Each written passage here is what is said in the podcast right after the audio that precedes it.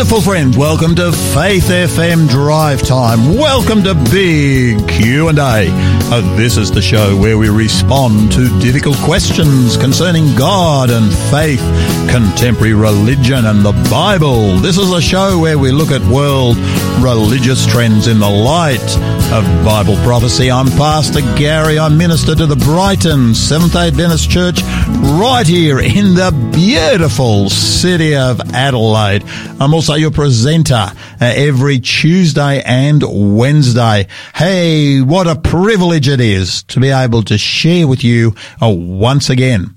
Now, this week, folks, on Drive Time, we're following the theme, Biblical Parenting in a Post-Christian World. Now, if ever there's a subject that raises the interest of everyone, it's this subject of parenting. Everybody has an opinion on it. Every expert wants to teach us something about the subject of prayer and parenting. What we're talking about this week is real practical parenting, the real nuts and bolts. That's where we're coming from. Today, we're asking that question, how can I encourage a positive outlook in my children? This question is just so incredibly important. How do I parent in a post-biblical world? And how do I create a positive outlook in my children?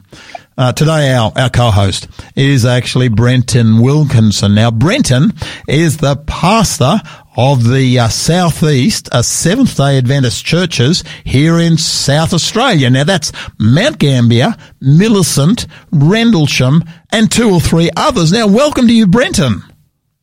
Thank you, Gary. Good to be here. The other one you missed, my friend, was Narracoorte. Narracoorte. I know, but I couldn't even spell it. No. Narracoorte. Those of our listeners who listen to the Bible study that's on over the weekend and early into the week would have heard my voice there. Look, my parish extends from over the border, Gary, in Victoria, Nelson, up to the other side of Bordertown and across to the coast at Kingston, southeast, and down through Robe, Beachport, and back to Mount Gambier. So I think Brenton, probably my theme song, Gary, is I've Been Everywhere, Man. I've been everywhere. So. That is actually a huge area, Brenton. Tell me, how many kilometres do you do a month? 3,500. I did a quick check before I came on air, just because I wanted to give you some update information. Everything since July has been, the lowest I've done is about 3,300. The highest I've done is over 4,000 kilometres for the month. I go through a set of tyres, Gary, in about 10 months. Wow. And my car that was that I purchased last year had done 26,000 Ks when I bought it. It's now done 71,000. That's less than 12 months. December 6th this year, it'll be 12 months since I bought it, and it's already done 45,000 Ks. Oh, wow. I tell you what, so, that kills the... Yes, I'm on the move a lot. That kills the depreciation, doesn't it? I remember when I was, I bought a car on one occasion and I was, running about back some of the outback, towns like, you are. Yes. And, yep. I bought my car, I made the mistake of buying a brand new car. It's the only time I've ever bought a brand new car. I brought it back for the, 1 month service and I just clicked over 10,000 kilometers and the people couldn't believe it. You know, what have you been doing with your car? You know, but, yeah. Hey. Yeah. Look, the problem with ministry on a scale like this, Gary, as you'd probably appreciate, is if you're going to do a pastoral visit and you've got to drive an hour or 2 hours to go and visit somebody, you're not going to spend 10 or 15 minutes with them. Yeah. If I'm going to go and visit you, let's say you're at Bordertown and I'm at Mount Gambier, well, that's nearly 2 hours drive.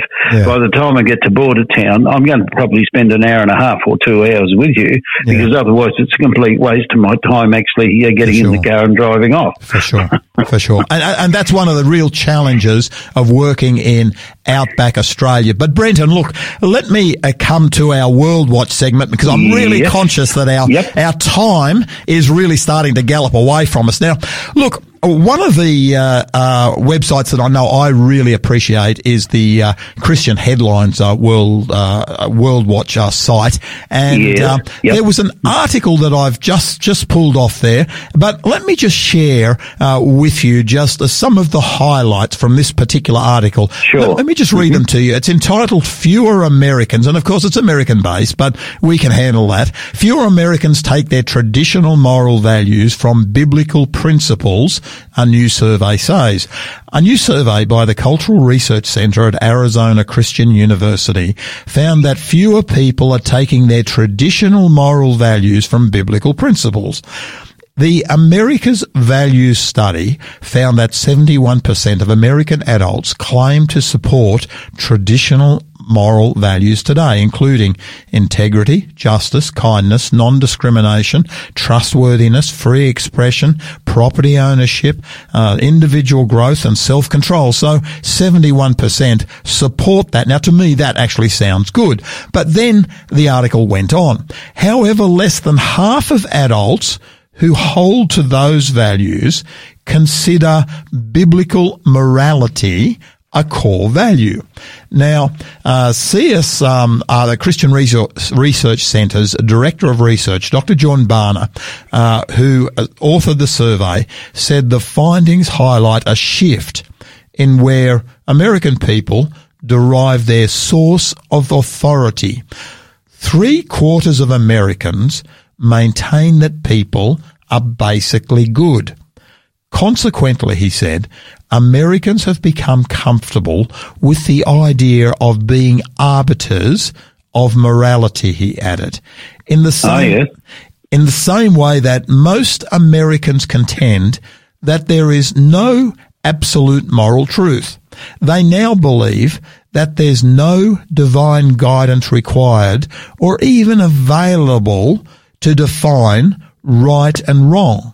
Barner also pointed out that people nowadays are more likely to take their moral cues from government laws and policy than from church teachings about biblical principles. Now, Brent, when I read this, there were certainly warning signs that started to really come up in front of my face. Now, look, I suppose, to me, if I could, well, firstly, I mean, how do you react to this article? And, one of the things the article does say is people are naturally good. Now, from a scriptural perspective, you're a pastor of many years. From a scriptural perspective, is that a reasonable conclusion? I think the simple answer to that is no, it is not a reasonable conclusion, because Jeremiah 17:9 tells us the heart is desperately wicked and who can know it? Depends on what version you're reading from. It doesn't really matter.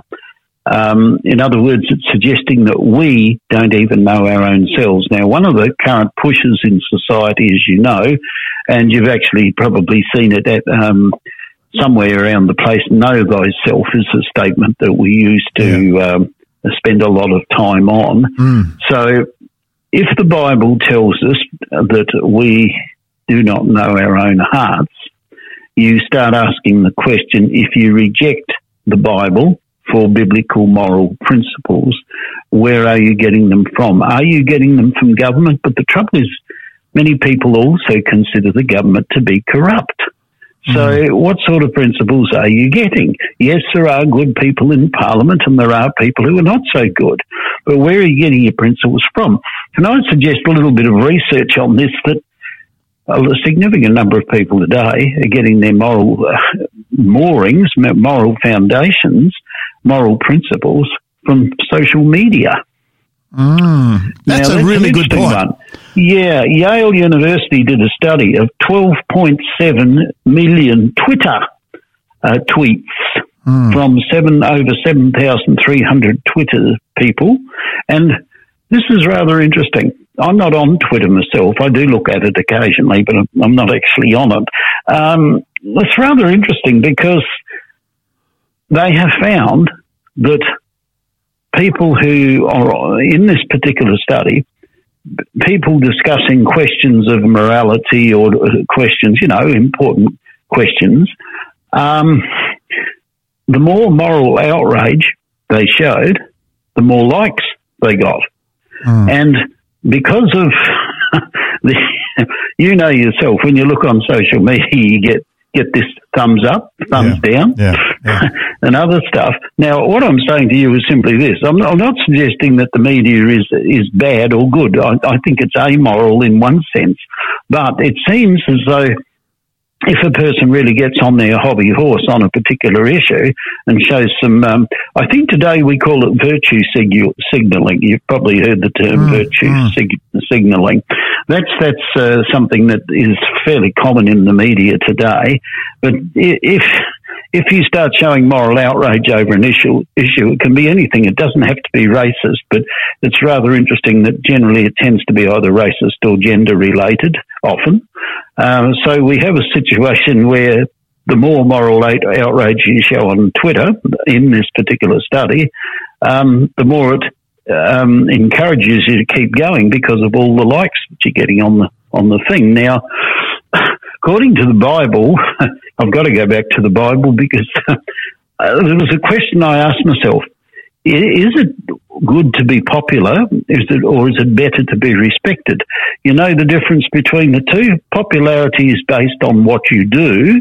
Mm. Respect is based on who you are. Mm. And I think being true to yourself, which is a term we use a lot these days, I think respect is an issue that is very, very important. So I would have serious concerns about these findings of George Barner's, serious concerns, because it tells me that the moral compass of America is bobbing around in a sea of what's best for me and what I determine is the ultimate good rather than an absolute standard such as what the Bible gives us. Yeah, the Bible gives us absolute standards. Yeah, Brenton, look, what you're almost saying there is that what you've actually got is a situation whereby it's really the loudest voice is the one that seems to be carrying the day. I mean, right now, if you go over to Doha and the big World Cup soccer tournament that's over there,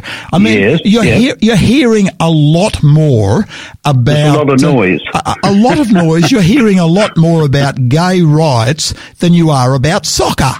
And to me, why is that? Well, because there are some very loud voices who are pushing a certain agenda, and that agenda itself is even overriding the purpose. The fact that it's a sporting competition. Exactly. It's the world's largest sporting competition. Yeah.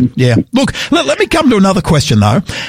Just before you do, let me share this with you. The person who has nothing to say says it the loudest. Yeah. No, it's rather like that one. It's a good little truism, actually. But look, in what sense do you sense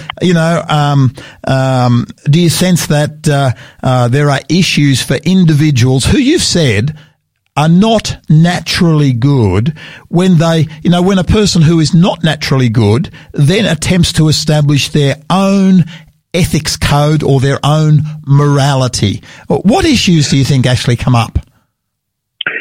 Well, the issues, first of all, are there any absolutes? And it seems as though in the world that we're in, the answer is no.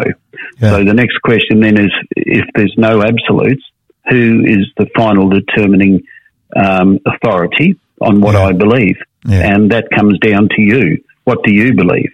And we've all heard, and you've heard, and our listeners have heard, the term fake news. It seems to have been popularised by our dear Donald Trump. And I'm not saying that in any particular endearing sense, but he certainly popularised the saying fake news. Yeah. How much of the news that you get today, whether it's on social media, whether it's on the real media, TV or whatever, can you actually believe?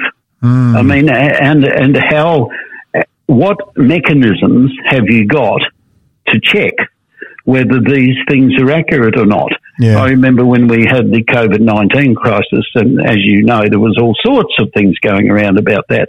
Yeah. I did some fact-checking on some of these so-called experts. I won't name them on air, the story I found was rather different from the story that was being presented publicly. Yeah. So what do you sense are the issues for individuals? Well, they haven't got any firm foundation.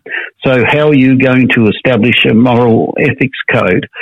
It would be based largely on what is good for me. That's the first point.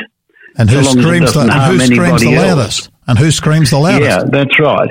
And so long as it does, of course, you've got to add, so long as it doesn't harm anybody else. But when you make moral decisions, regardless of whether it's sex or whatever the relationship happens to be, it affects somebody else.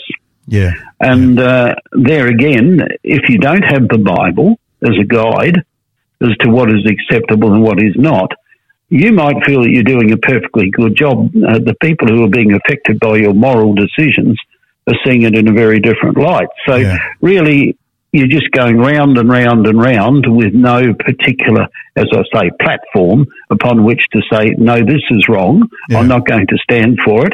I'm going to stand up for what I believe. Yeah. Yeah. And people who stand up for what they believe these days are vilified.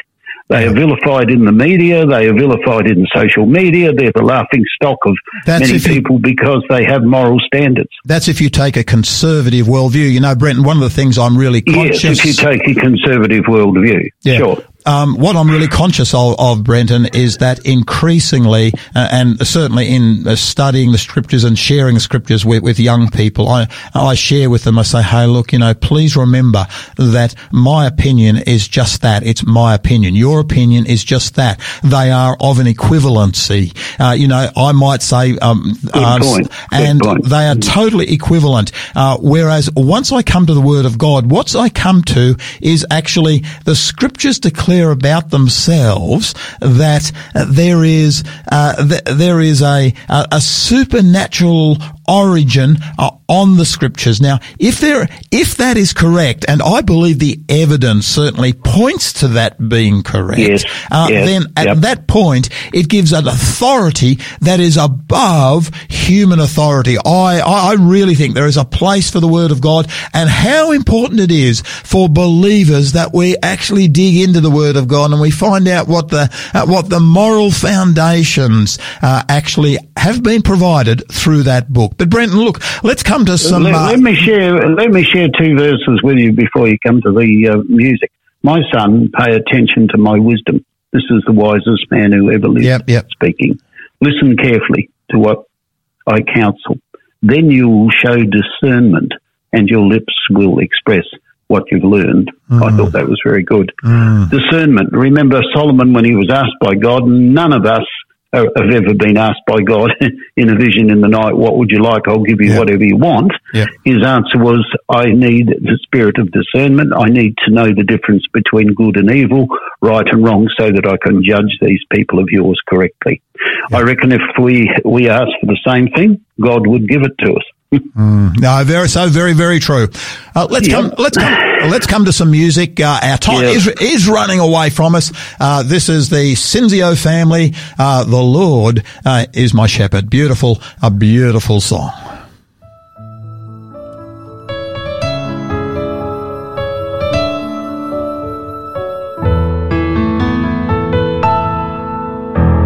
The Lord is my shepherd. Is my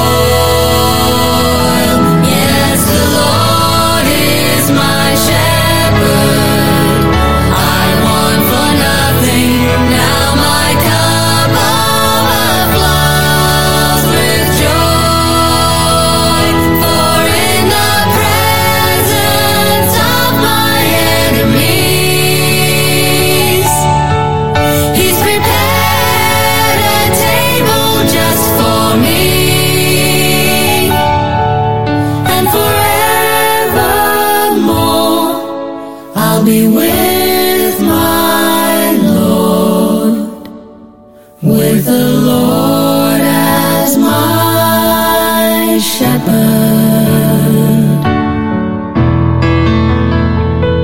I have it all.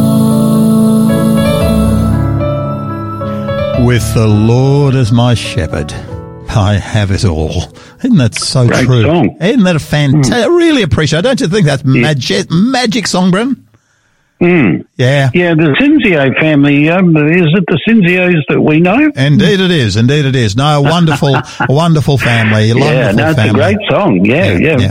If I was on social media, I'd be giving it 2 thumbs up. Oh, I certainly would. It's a fantastic song. Look, folks, we do have a giveaway for you today. Now, our giveaway is entitled Family First. Now, this is John Hornberger, and I'm just really conscious that all around us, families are falling apart, and no state program or any amount of money seems to be able to save them. Today, so many fathers are preoccupied in the cares of this life and their interests that their loved ones struggle to see mum or dad. It's a huge challenge. This book, Family First, really does deal with so many of the issues families are facing today. Now, folks, look, if you would like your copy of Family First by Jim Hornberger, all you need to do is to text us here at our studio text number. That number's 04 888 808 11 04 888 808 11, and just quote the code SA82. And folks, look, if you requested this book, and I know there were some of you that did request this book yesterday, unfortunately we did have technical difficulties with our robot. So if you requested it yesterday, that has been fixed now. Please re-request it today. Family First, Jim Hornberger, SA82 04888 80811. You'll love this particular book. Now, you are listening to Faith FM Drive Time, big Q&A with Pastor Gary. And today, our co-host is Brenton Wilkinson. And Brenton is the pastor of the Southeast region of the Seventh-day Adventist Church here in South Oz. And now that's a huge area. Mount Gambier, Millicent, Rendlesham, the list just goes on. And this week, we're following the theme, Biblical Parenting in a Post-Christian World. And today we're looking at the art of building a positive outlook in children. We're asking, how can I encourage a positive outlook in my children? Now, before we start, however, Brenton, let me ask you, look, you're a father, you're a grandfather, in fact, both of us are fathers, we're both grandfathers, and we've both functioned, as pastors for many years. Now, that means a lot of work in working with families, sometimes with challenges, sometimes in the really happy times. And now, look, I'm really convicted that Christian parenting, to me, appears to be becoming increasingly challenging. Look, it is. Would you agree? Yes, I'd agree that it is, for sure. And as far as the greatest challenges goes, look, we could spend the rest of the program on that, but we've got to come to today's topic a little bit. Yeah. What I would say is this, the greatest challenges I see is role modelling as either a father or a grandfather.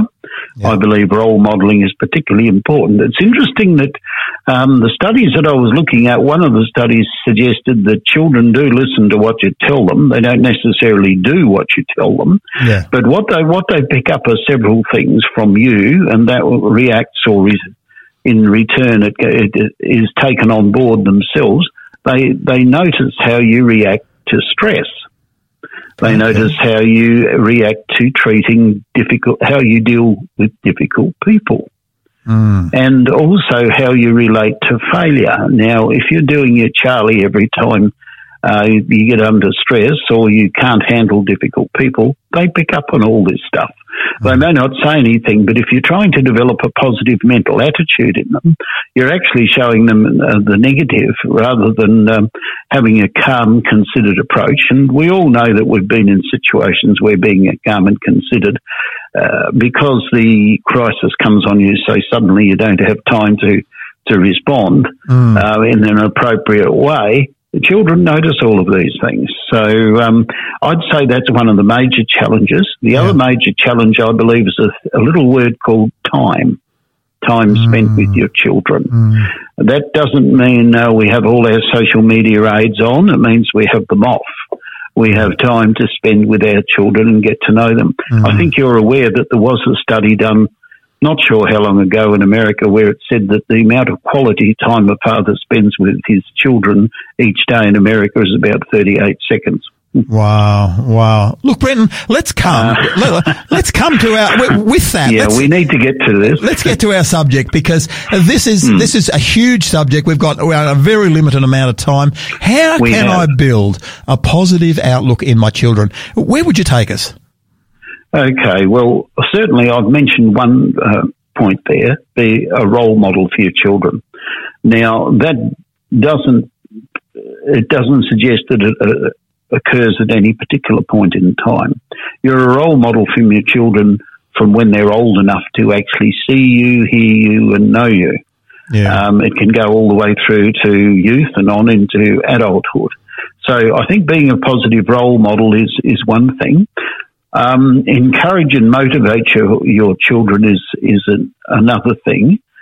And let your children be surrounded by positive people. Now, that's sometimes, as you would appreciate, easier said than done. But if you yourself surround yourself with people who have a positive outlook, in other words, they're the glass half full people rather than the glass half empty people. If you surround yourself with people like that, your children will tune in on that. And I think that's fairly important. I've put down in my notes here another couple of points. Maybe we'll explore them a little more. Yeah. See the best in each other. Now, this is interesting. One study I was reading today before we came on air made some very interesting observations. The person who wrote the study is actually a preschool teacher. And she said, telling kids when they're doing a project at preschool that it's a good job doesn't cut it anymore.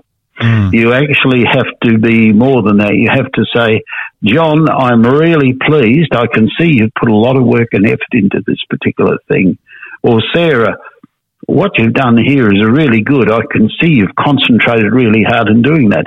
You have to be affirming, but it has to be well past the good job. Good job just doesn't cut it anymore. So if you're building a positive mindset in children, sharing with them in that way will help them when they get older and they're in situations where maybe they have other children under them, whether it's in a Sabbath school class, a Pathfinder environment, maybe in a school environment where you're a school captain or something like that.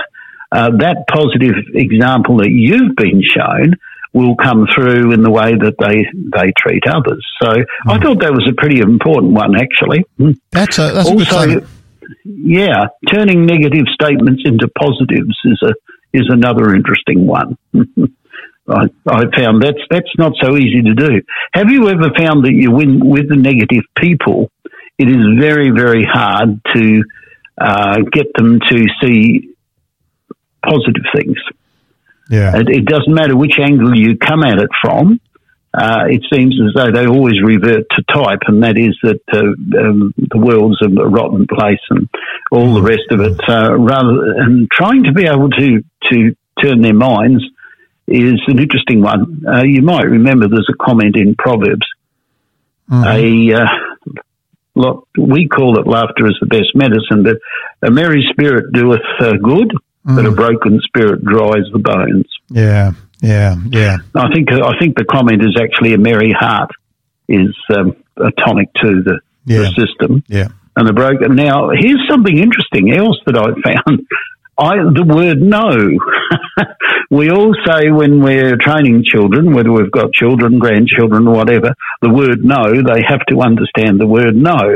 The word no, believe it or not, should not be said terribly often. One of the studies I looked at says that whenever you say no, that immediately triggers in your brain a stress-producing hormones. Now, we do know there are times in life with children where we have to say no, but we should keep it to an absolute minimum. One of the other key points, actually there's a number of them here, but one of them was make your home a positive place.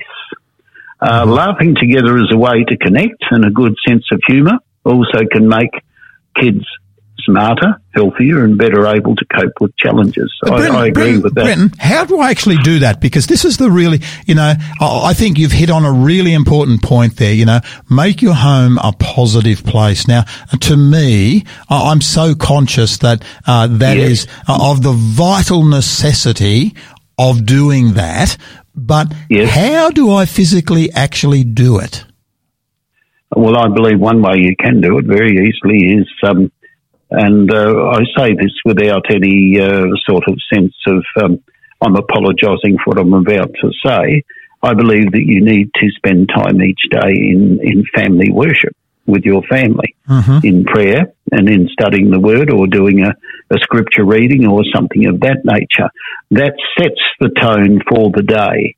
I think most of us know that those of us who spend time in prayer to the Lord each day and spend time in the Word of God each day, we are fortified to be able to face the day. Does that mean you're going to have a good day? Not necessarily so. Sometimes after speaking personally, after some of the best sessions that I have had of reading the Word of God and praying, I've had an absolutely shocking day. But it doesn't mean that God has abandoned me and said, well, now that you've gone through all of that, I'm going to leave you to it and let's see how you get along. I believe that it starts with calling your children together, having prayer with them and for them.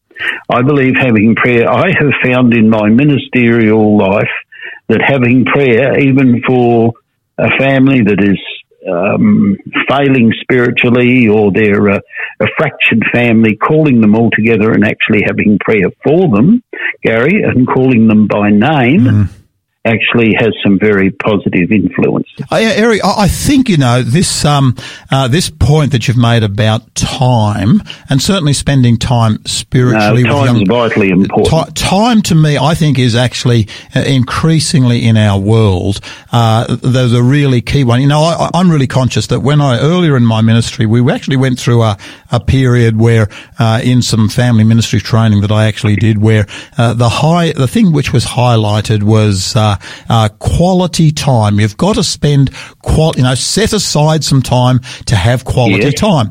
But then one of the things that came out was that parents were saying, yes, I've set along from 7 till 7:30 to have quality time with my kids.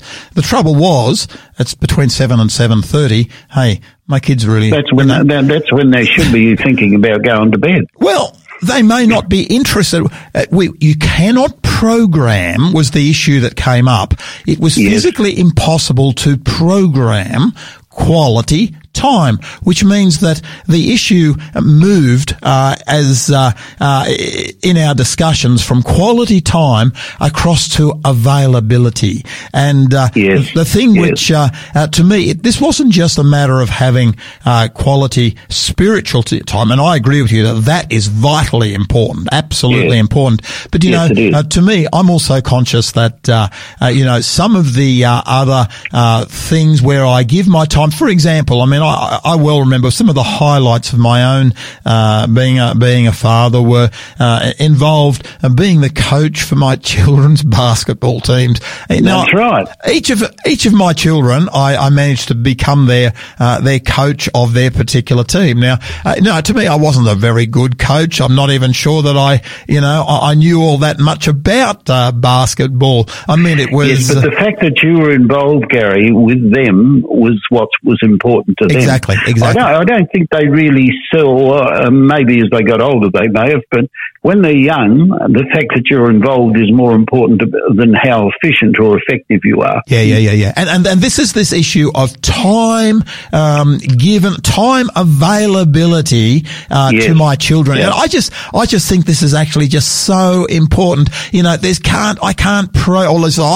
I've never been able to program quality time. No, you can't program quality time. But I can make it. I can make myself available. And the whole unfortunate thing is that means that I'm tired. I am struggling after a day's work. Your kids come in to talk to you and they want to talk to you. There's your quality time. And you, unfortunately, are being called to... You're not at your best. You're actually being called to put your mobile phone away, to get off the computer and actually to give them undivided attention. To me, as I look at this, I say, hey, you know, that sends a positive message across to our children. Yeah, can I extend that from children? Yeah. But in 10 or 20 seconds, it also applies to wives or husbands. Wives are very good, particularly if they're dealing with an issue of talking to you at 1 o'clock in the morning when you're trying to sleep, and they're still dealing with a particular issue.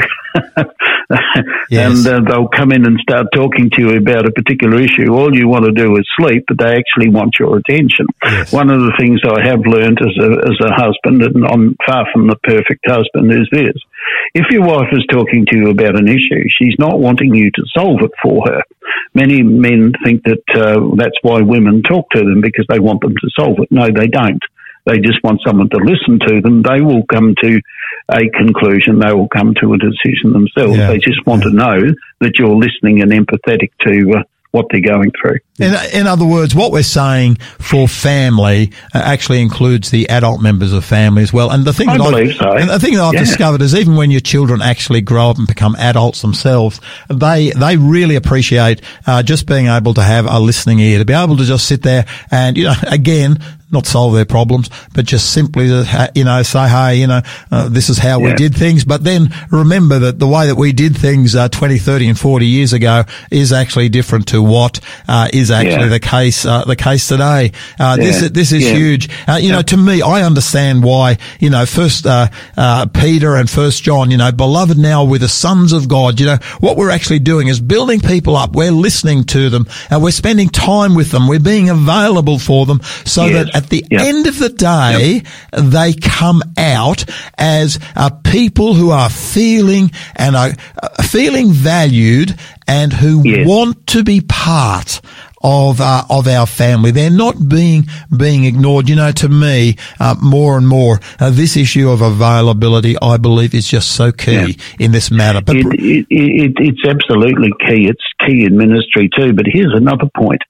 We should, in order to develop a positive mental outlook in children, foster a spirit of gratitude, recognise and appreciate good things in life. I reckon that's pretty important. Brenton, here's a comment from Joyce Myers, Brenton, where she says... Can we come to that one in just a moment? Because I'm conscious our time's starting to run out from us. So look, let's come to some music and straight after the break. We can sort of wrap up after that. Yeah, so, that'll be fantastic. Let's and please enjoy this music. This is Manuel Escorcio, Lord, I Want to Be Like You.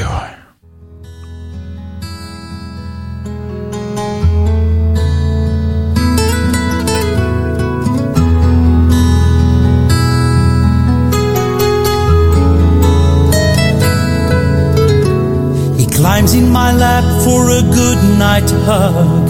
He calls me dad and I call him bub.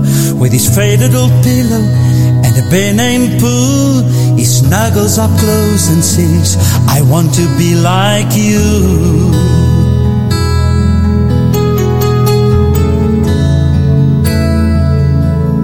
I tuck him in bed and I kiss him goodnight, tripping over the toys as I turn out the lights. I whisper a prayer that someday you'll see he's got a father in God, 'cause he's seen Jesus in me. Lord, I wanna be just like you, 'cause he wants to be just like me. I wanna be a holy example for his innocent eyes to see. Help me be a living Bible, Lord, that my little boy can read. I want to be just like you, cause he wants to be like me.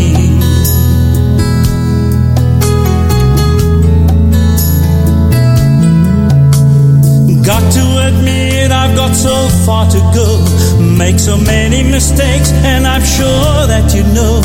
Sometimes it seems no matter how hard I try, with all the pressures in life, I just can't get it all right.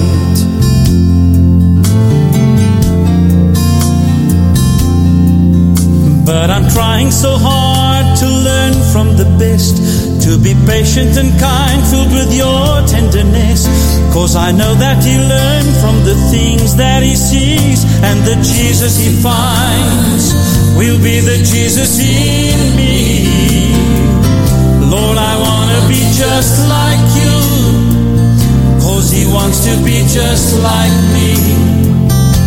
I want to be a holy example for his innocent eyes to see.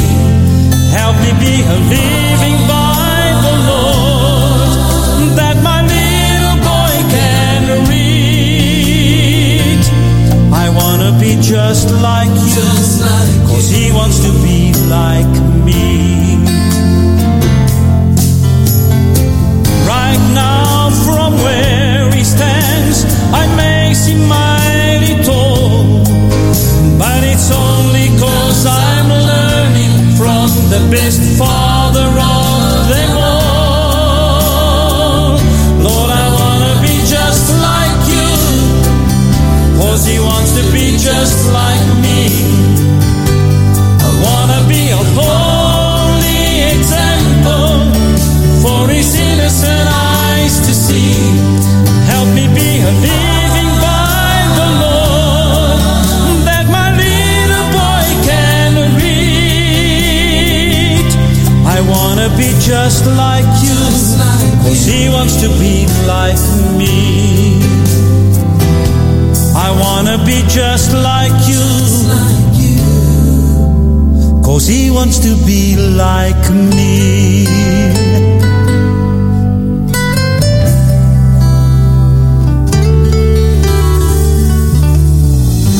That is Manuel Escorcio. Lord, I just want to be just like you. What a beautiful family song that really is. I well remember having Manuel Escorcio, hearing him in concert. Certainly we had him for a major program here in South Aus some years ago. It was a real privilege. That guy has a voice and a half.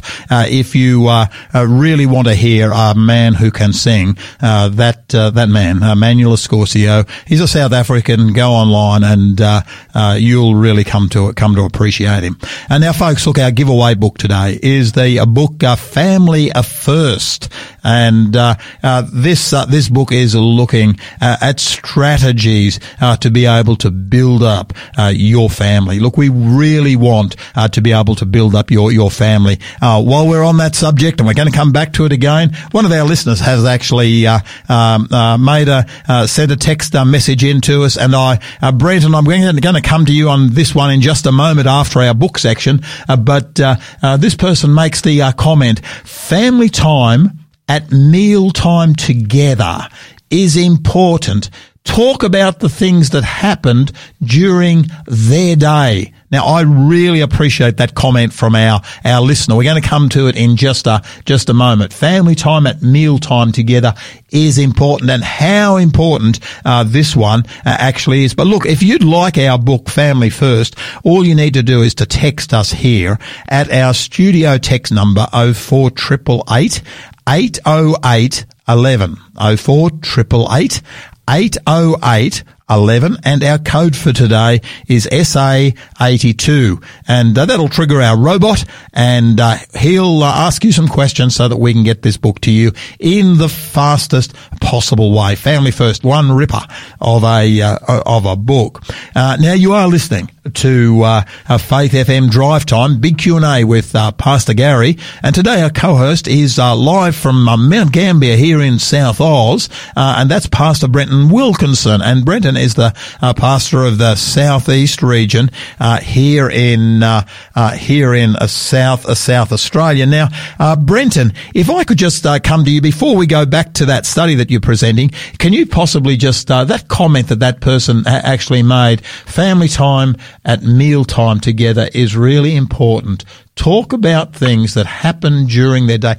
You got any feedback on that? I would agree with the comment completely. I would add a further comment to it as well, which I think is appropriate.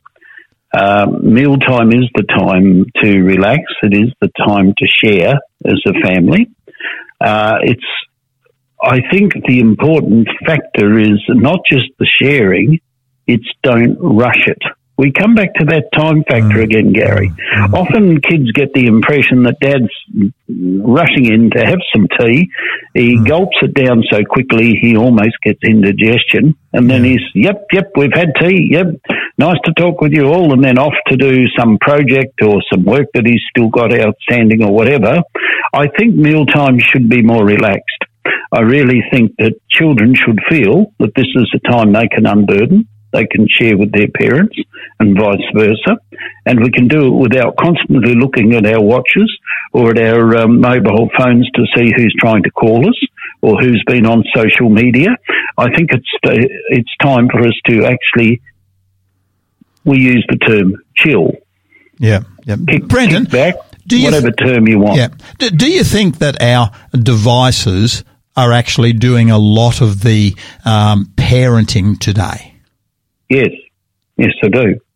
There was a study done in Britain in 2016 where 40%, it was 55% of those surveyed actually stated that they believed that social media was having a negative effect on their children's moral development. Now, I found that quite interesting. I tried to find an equivalent study in Australia, but I would imagine it's probably similar. However, I need to qualify my comments, as always. Social media is neither good nor bad.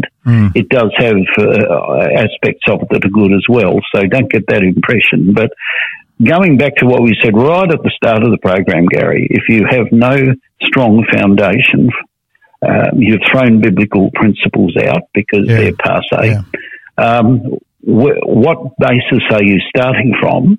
And what sort of structure are you going to have by the time you're finished? You can have a structure a bit like the story in the Bible. You've heard it. The wise man, the foolish man built his house upon the sands. Along came the rain, along came the floods, which we're hearing plenty about at the moment, and the house fell down. Brenton, that's the same thing. Look, I'm really conscious that, sometimes, I hear a great deal that young people are spending a lot of time on their devices, and that's certainly true. But the thing the thing I'm really conscious of is that I increasingly I am conscious that even parents and adults are spending a huge amount of time on their devices, so that, for example, to even, you'll go into a restaurant and, you might have a group of a dozen people and 6 or 8 of them are sitting there typing away on their devices. And I just look at it and I just simply say, hey, this is really, really rude. In fact, we're actually going to do a program on, dealing with devices, because I'm just so conscious that I think you should. I think we need to be actually putting in some places some guidelines whereby we can actually say, hey, look, what is reasonable about these devices? Do they actually control us, or are we controlling them? But sounds like a good study coming up, Gary. Oh, we will be doing it, Brenton. Look, we do need to bring it all together. We've got about 5 minutes before we finish off. Now, look, you are going to just share with us a little bit on this issue, I think, of gratitude. Do you just want to bring our program together now? Gratitude, I think, is someone once said we should develop an attitude of gratitude. I think we may have heard that particular statement. I believe, biblically speaking, gratitude comes from understanding what God has done for us. and what he is doing for us day by day. But gratitude can extend to kindness shown to you by parents or by friends or things like that. Gratitude is looking for the best outcomes, even in a bad day. Now, when you've had a bad day, it's pretty difficult to find good outcomes sometimes. You come home and all you can think of is the negatives that you've had during the day. Yeah. But if you look hard, you can find even in the darkest days some bright spots. Yeah. You can find some things that are really, really positive. Let me share a story with you quickly, because we've only got a short period of time. It's not to do with my family, but it's to do with some young men. Now, Lurleen and I were looking out the window of our house a couple of Fridays ago. We noticed an aggregation, I'll use that term, or a congregation of young guys from the local school, St Martin's School, up the road from where we live here in Mount Gambier. Now, they would be, I would estimate, between 14 and 16 years of age. The next moment, six of them traipse up to our door, knock on our door and ask, is there anything they could do around the house to earn money, because the Mount Gambier show was on and they wanted to go to the show and they didn't have any show money. And I said, what are you planning to do? And they said, we want to go on rides at the show. And I said, what sort of rides? And they said, scary rides. I said, of course. Silly question. Why did I ask? So we got them to clean Lurleen's car, and we also got them to clean the front windows of our house, our bedroom windows, our lounge room windows, and things like that. Also the back windows at our double doors at the back of our house here. And one of the young guys by the name of Logan actually had a broom, and he was sweeping what we call the patio area at the back of our house, which hadn't been swept for a while. Now, when I was talking to them, it was interesting. One of them said to me, at the end of it, I gave them enough money. I won't tell you how much I gave them. I gave them enough to have one decent show ride each. That's all six of them. So you do the sums for yourself. It wasn't an inconsiderable amount of money. The difference in their attitude was, they went off. They were on cloud nine. Yeah. Now, one of them had said to me that his father wouldn't lend him cleaning equipment to go around because he didn't believe his son would do it. And I said, well, I have faith to believe that you will do what we've asked you to do, not just because we're paying you, because you don't know how much I'm going to give you, but I just want you to do it. But I said to Logan, I said, that's the best cleaning I have seen on the patio. It's better than the cleaning I do. I said, well done. Yeah. And you could see his lift straight away. I think positivity in wrapping up is pretty important. Can I read this statement? It says, parents, in the training of your children, study the lessons God has given in nature.